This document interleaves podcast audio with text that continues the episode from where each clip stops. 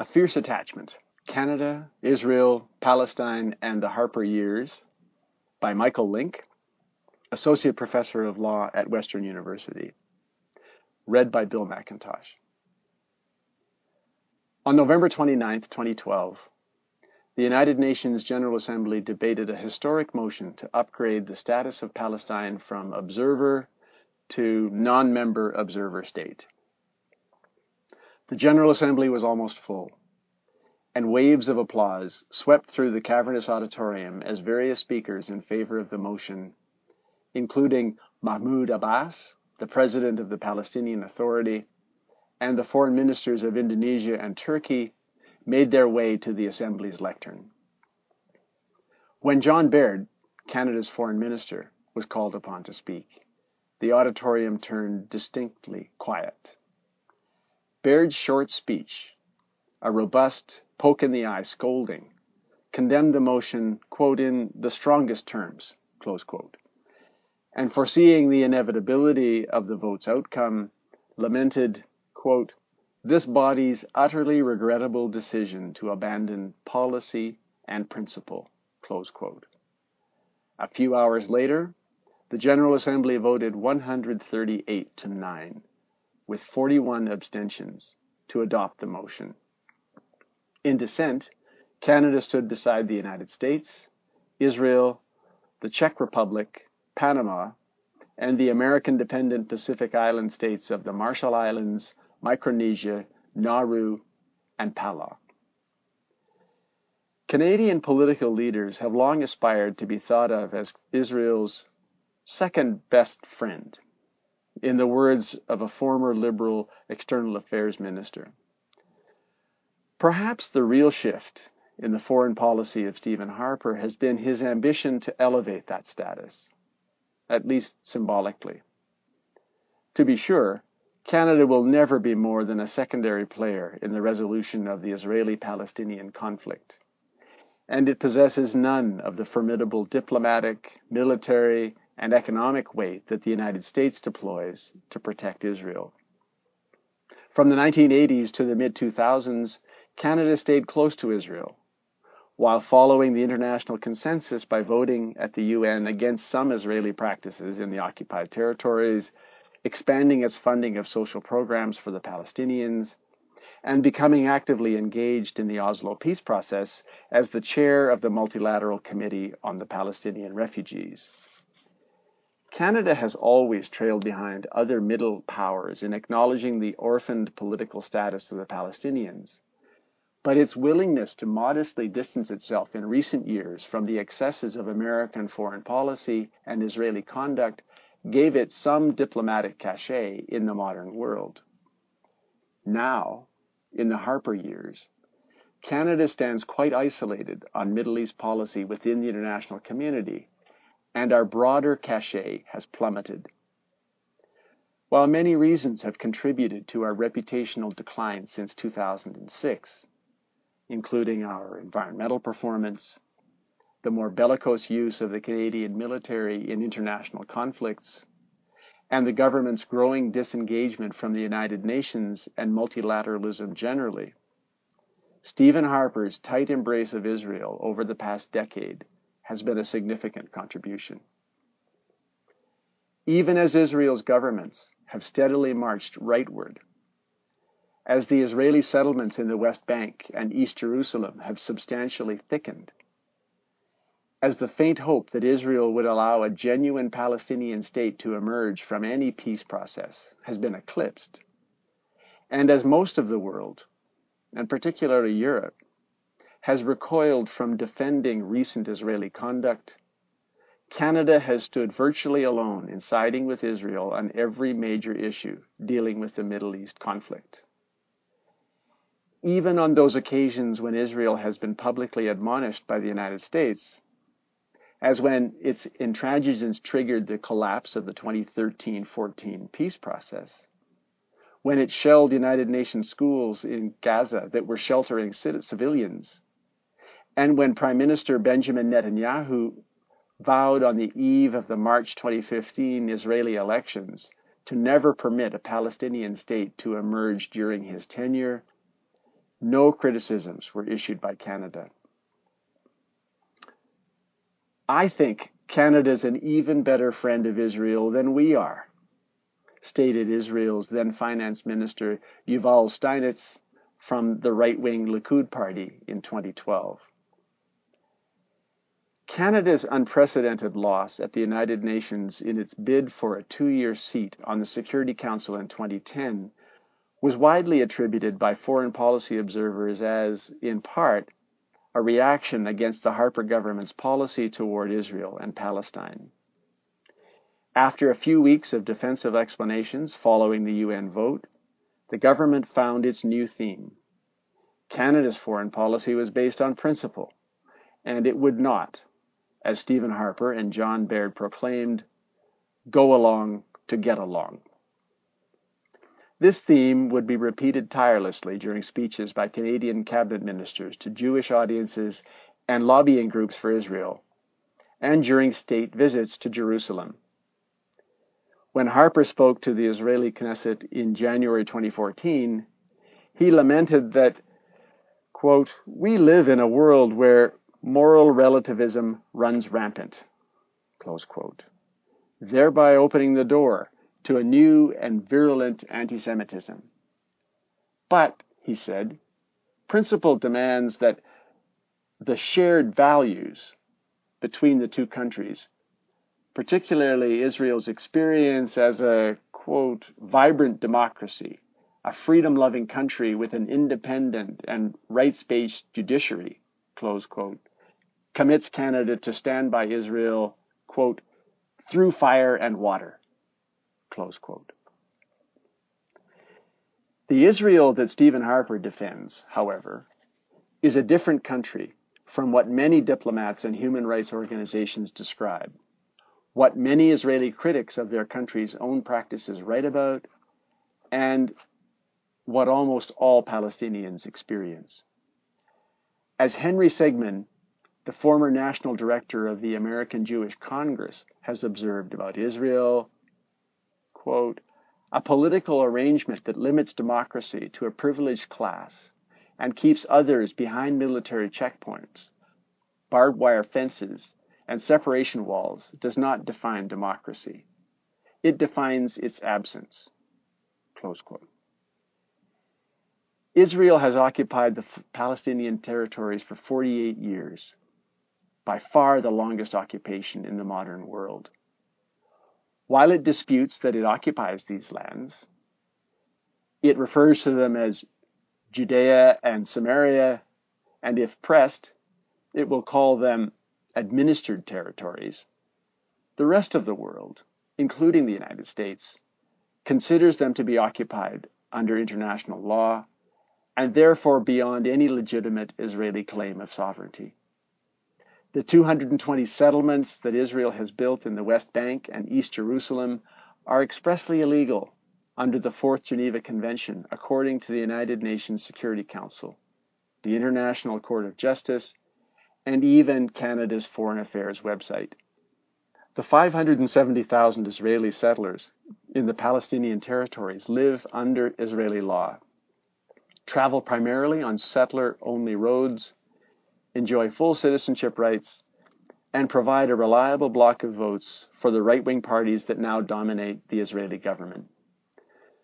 For the 2.75 million Palestinians living among them, every single aspect of their daily lives is determined by their ethnicity and their lack of rights. As the Israeli philosopher and Gandhi scholar David Shulman has recently written in the New York Review of Books, quote, Israel's policy of colonizing the West Bank includes the massive theft of land, the disenfranchisement of millions of Palestinians, an entrenched regime of state terror, and the lack of meaningful legal recourse to those living under the occupation. Gaza, where another 1.8 million Palestinians reside, has been free of formal Israeli rule for a decade but its land borders, airspace, and access to the sea have been completely blockaded by Israel since 2007, making it in the words of British Prime Minister David Cameron, quote, a giant open prison, close quote. The World Bank in May 2015 reported that the real per capita income in Gaza is 31% lower than in 1994. Its unemployment rate is the highest in the world at 43%. And the 2014 war, which killed 1,500 Palestinian civilians, reduced its anemic GDP by $460 million US. In the Harper era, a genuine political debate about Canadian policy toward Israel and Palestine has been distressingly absent, both in Parliament and the mainstream Canadian media. Indeed, one curious consequence of the Harper policy has been the quiescence of the opposition parties on the topic. Throughout Israel's 2014 war on Gaza, mowing the grass in its parlance, both Harper and Baird were vociferous in their defense of Israel, even as the rest of the international community grew increasingly critical of Israel's conduct as the civilian death toll and the scale of urban destruction mounted. But neither Thomas Mulcair nor Justin Trudeau created much daylight in their positions. All three federal parties emphasized Israel's right to defend itself None of them questioned the conduct of the asymmetrical warfare, the region's most powerful military against a poorly armed militia, which, to be sure, also committed war crimes by its targeting of Israeli towns and cities. And none of them placed the conflict in the context of the Israeli occupation, the ongoing dispossession of the Palestinians, or Israel's self defeating blockade of Gaza. Indeed, during the Harper era, neither of the two main opposition parties has posed probing questions on the Harper government's policy on Israel and Palestine during question period. Nor have they initiated a parliamentary debate on the topic during a crisis or a pending major international decision. The mainstream Canadian media has been hardly more critical. Either the newspaper chain or the broadcaster has declared an undying attachment to Israel, such as the National Post, Maclean's, and Postmedia Sun Media Network. Or it has been largely anodyne in its coverage and editorials, such as the Globe and Mail, and somewhat less so, the CBC and the Toronto Star. Yet this uncritical coverage appears to reflect elite opinion with recent polling of public opinion indicating that Canadians have a more deeply skeptical view of Israel's role as a genuine agent for peace in the Middle East. Contrast Canada's milquetoast approach to the emerging debate in other democracies. The New York Times, while remaining editorially sympathetic to Israel even as it demurs from the country's recent political direction, has opened its opinion pages up to the highly critical and informative debates on the crisis in Israel and within Zionism. Likewise, the Western European press has become more diverse in its coverage of the conflict. In October 2014, the British House of Commons voted overwhelmingly, 274 to 12, in favor of a non binding motion to recognize a Palestinian state. After a lengthy debate in which the conservative chair of the House Select Committee on Foreign Affairs, Sir Richard Ottaway, stated that Israel's recent conduct had driven him, a longtime friend of the country, to despair. Quote, if they are losing people like me, they will be losing lots of people. Close quote. Since the war in Gaza, the Swedish government and the Vatican have announced their recognition of Palestine as a state, and a number of European national assemblies, including Spain, Portugal, France, Italy, Ireland, and the European Parliament, have adopted symbolic resolutions of support. The European Union which is Israel's largest trading partner and the largest donor for the Palestinian government, has been lately considering whether to impose mandatory labeling for products from Israel's settlements. While none of these actions will immediately improve the steadily worsening facts on the ground in Israel and Palestine, they reflect the effort of European governments to catch up to changing public opinion across the continent. Daniel Levy, an Anglo Israeli political analyst now working with the European Council on Foreign Relations, has recently written that while these resolutions remain symbolic, quote, res- recognition has become the next step on a journey toward creating tangible consequences on Israel if it continues to pursue policies antithetical to peace, to Palestinian statehood, and to international law. Nothing is likely to change in Israel until its public feels that impunity for occupations and settlement is eroding. Close quote. Stephen Harper's supine embrace of Israel ultimately embarrasses Canada while comforting a truculent government deeply at odds with international law and opinion. Canada's foreign policy in the wider Middle East our boycott of Iran, and our opposition to the recent UN initiative on nuclear weapons in the region, to name but two examples, has become an echo chamber of Tel Aviv's thinking. Harper's call for a two state solution is a deliberate exercise in magical thinking, considering whom he stands beside politically in Israel. The country's new government, the most right wing in its history, contains no parties that even rhetorically accept a two state solution or anything more than an ersatz Palestinian statelet. As Israeli Defense Minister Moshe Ya'alon has said, quote, Our intention is to leave the situation as it is autonomous management of civil affairs. If they want to call it a state, let them call it that. If they want to call it an empire, by all means.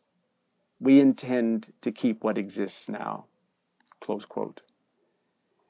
The embarrassment of being on the wrong side of history, to his credit, Brian Mulroney recognized the end of days for South, South African apartheid will be acutely felt as an enduring stain on our record.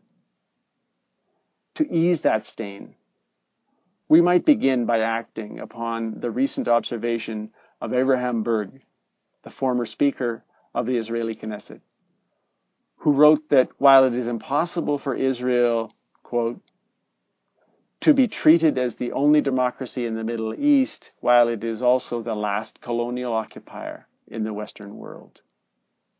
Close quote.